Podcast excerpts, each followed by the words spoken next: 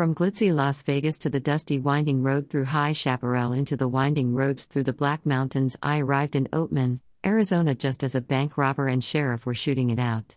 Standing among the crowd who were avidly watching this Wild West display were wild burros, descendants of the pack burros who once carried gear up and down the mountain passes when Oatman was a booming mining town. Oatman Hotel, restaurant and bar, live music, and three hundred thousand one dollar bills tacked to the walls. The burros seemed nonplussed with all the action, but then again, as the reenactment happened several times daily, they probably were in a been there, done that kind of mode. And yes, maybe there was a little jealousy because for the most part, the burros are the main attraction in this old west town. They even have their own Facebook page. Though Oatman once had its glory days when it was a boom town. That was back in nineteen fifteen when two miners struck gold, about ten million dollars worth. The population swelled to three thousand five hundred. But Oatman was a settlement well before that, dating back to when gold was first discovered in the eighteen sixties, though they didn't get a post office until nineteen oh six. Oatman Burger. When the gold ran out, the mine shut down in nineteen twenty-four. But because Oatman was on Route sixty-six, it managed to hang on even after an interstate further was built further north. Not being a major stop on a highway was a good thing for history buffs and probably the mules. Most of the buildings are original to the late eighteen hundreds and early nineteen hundreds, since no fast food franchise or other chains set up shop here and there was no need for burro removal. So Oatman remains as it was over a century ago. But there's been a steep drop-off in population, and according to the twenty ten census, one hundred twenty-eight people inhabit Oatman now. As for how many wild burros live in or around town on any given day hoping to be fed by tourists, that's hard to say. I counted seven, but there may be more. And, of course, you have to count the two ghosts who are said to haunt the Oatman Hotel. One is William Ray Flower, an Irish miner who over-imbibed one too many times and died behind the hotel. Known as Odie, it seems that since he was staying at the hotel he decided to haunt it. But Ollie, whose real name was Olive Oatman, is the real star when it comes to the town's ghosts. Back in the eighteen fifties, she was traveling with her family from Illinois when they were attacked by members of the Yavapai tribe. Of the nine Oatmans, six were killed immediately, while Olive and her younger sister Mary were taken into captivity.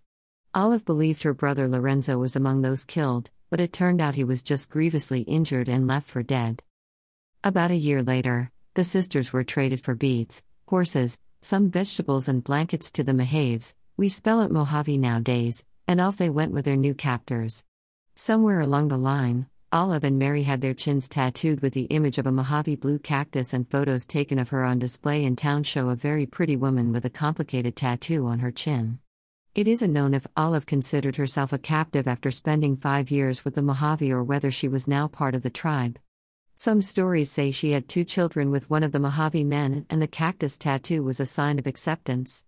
But whatever was going on, times got tough when a severe drought hit the area and Mary along with other Mojaves died of starvation. In the meantime, Lorenzo, who was looking for his sisters, discovered that Olive was alive, and authorities at Fort Yuma negotiated her return in exchange for more goods. Now here is the intriguing part. Though much of what happened to the Oatman family occurred near Oatman, it doesn't appear she or lived there. She ended up marrying a banker who made a fortune, and they lived in New York and Detroit. A book written about the family's experience helped fund both Olive and Lorenzo attendance at the University of Pacific. As for the book itself, Olive's husband bought up as many copies as he could and had them destroyed. So why she haunts Oatman, I'm not sure, but I guess it could be because the town is named after her. I'm also not sure why movie stars Clark Gable and Carol Lombard, who are said to have honeymooned at the Oatman Hotel when they married in the nineteen thirties, still haunt the room where they stayed. If I were a movie star of the silver screen era, I'd be haunting the Beverly Hills Hilton instead. The Oatman is no longer a hotel, and the upstairs is now a fascinating museum of its mining days. But the restaurant remains open, and its walls and even part of the ceiling are covered in one dollar bills. Since it's composed of two rooms and a bar, that's a lot of money. Our waitress says they estimate the total to be around three hundred thousand dollars. We added a dollar of our own with one of the two staplers they keep on hand just for that.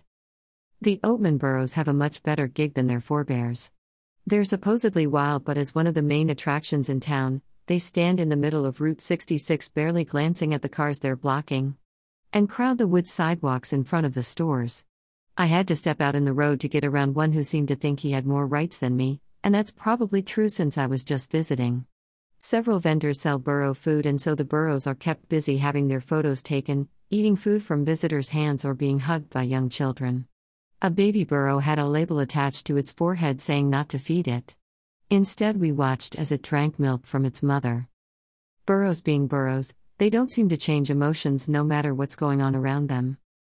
So I finally got to see burros and visit a ghost town, all for the cost of a bison burger and burro ears, which the menu assured me weren't from burros but were actually house-made potato chips, thinly sliced and fried, and served with a sour cream slash salsa dip, at the restaurant along with a dollar bill stapled to the wall. Overall, it was a much better deal than playing the slots in Vegas. Other menu items included stinky cheese fries, cheese fries topped with grilled garlic, burro drop, a town joke since Route sixty-six as it goes through town has to be cleaned up constantly from, well, you know, burro drops, which is a skillet dish with hash browns, onions and green peppers topped with gravy and cheese, beef stew, chili, wings, and shakes. Desserts included cakes and pies. Steak fingers from Faith, Family and the Feast. Photo by Shannon Rollins. Beef stew, chili with beans, and bison meat would have been typical fare in mining towns back then, though I don't think the chicken wings and nachos also on the menu would have been common. Overall, the trip to Oatman has inspired me to visit other ghost towns wherever I'm traveling and to discover more about the foods eaten when the West was being settled. Enchiladas from Faith, Family and the Feast. Photo by Shannon Rollins. I had previously interviewed Kent and Shannon Rollins, author of Faith, Family and the Feast, Recipes to Feed Your Crew from the Grill, Garden, and Iron Skillet, and turned to his cookbook as a start for learning about cowboy food. Below are several of his recipes. For more, visit h t t p colon slash slash w w w dot kent rollins dot com. Cowboy Kent Rollins Authentic Cheese Enchiladas. twelve guajillo chilies stemmed and seeded. two ancho chilies stemmed and seeded.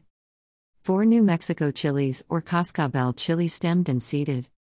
two chili de arbol stemmed and seeded. four garlic cloves. one tablespoon sesame seeds.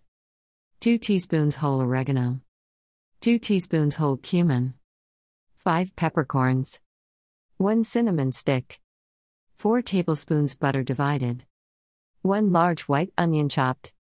two cups conde pollo or chicken broth. four tablespoons butter divided. half teaspoon allspice. two tablespoons avocado oil. six to eight corn tortillas. Monterey Jack cheese thinly sliced.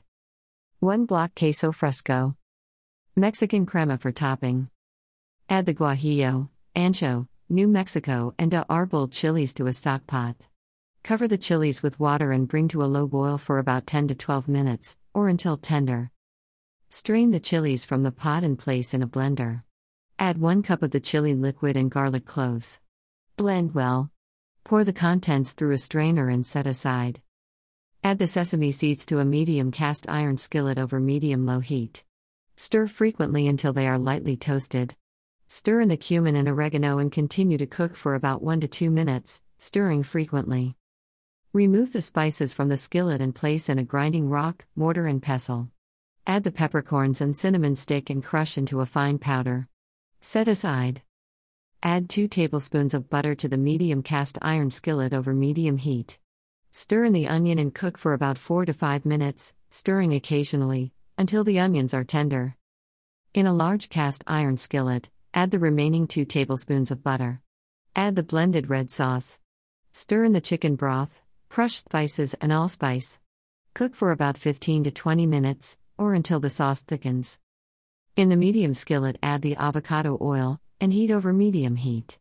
Add the tortillas, one at a time, and cook about thirty seconds per side or just until they are tender.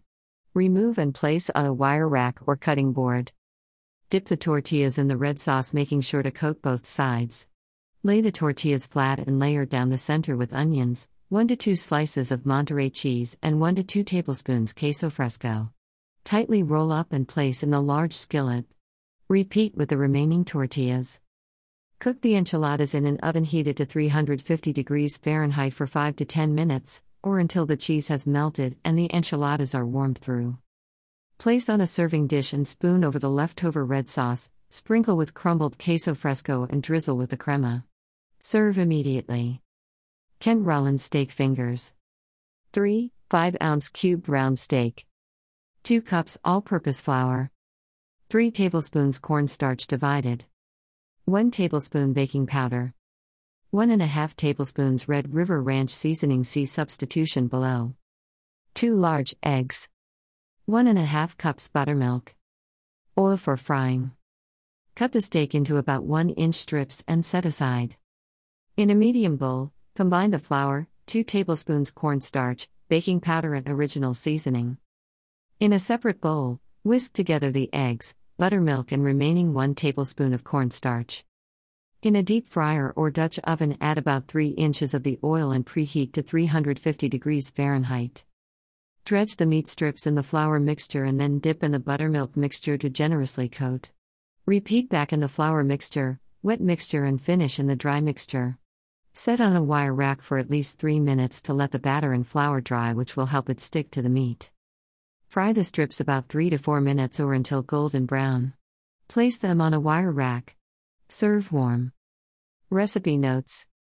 Kent's original seasoning is available at kent rollins dot com, or substitute your favorite all-purpose seasoning or half tablespoon pepper, half tablespoon seasoned salt, half tablespoon garlic powder.